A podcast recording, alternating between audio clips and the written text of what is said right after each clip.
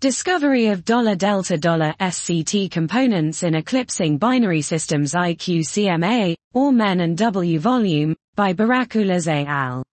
We present the first evidence on the delta SCT type pulsations of the primary components of three eclipsing binaries IQCMA, AW Men and W volume in the TESS field. A comprehensive investigation of the binary properties is conducted.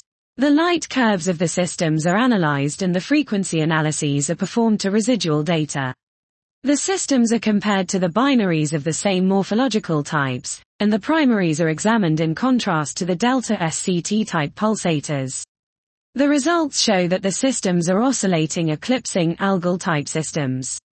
Dot. This was, discovery of $delta $SCT components in eclipsing binary systems IQCMA, AW Men and W volume, by Burak Ulas et al.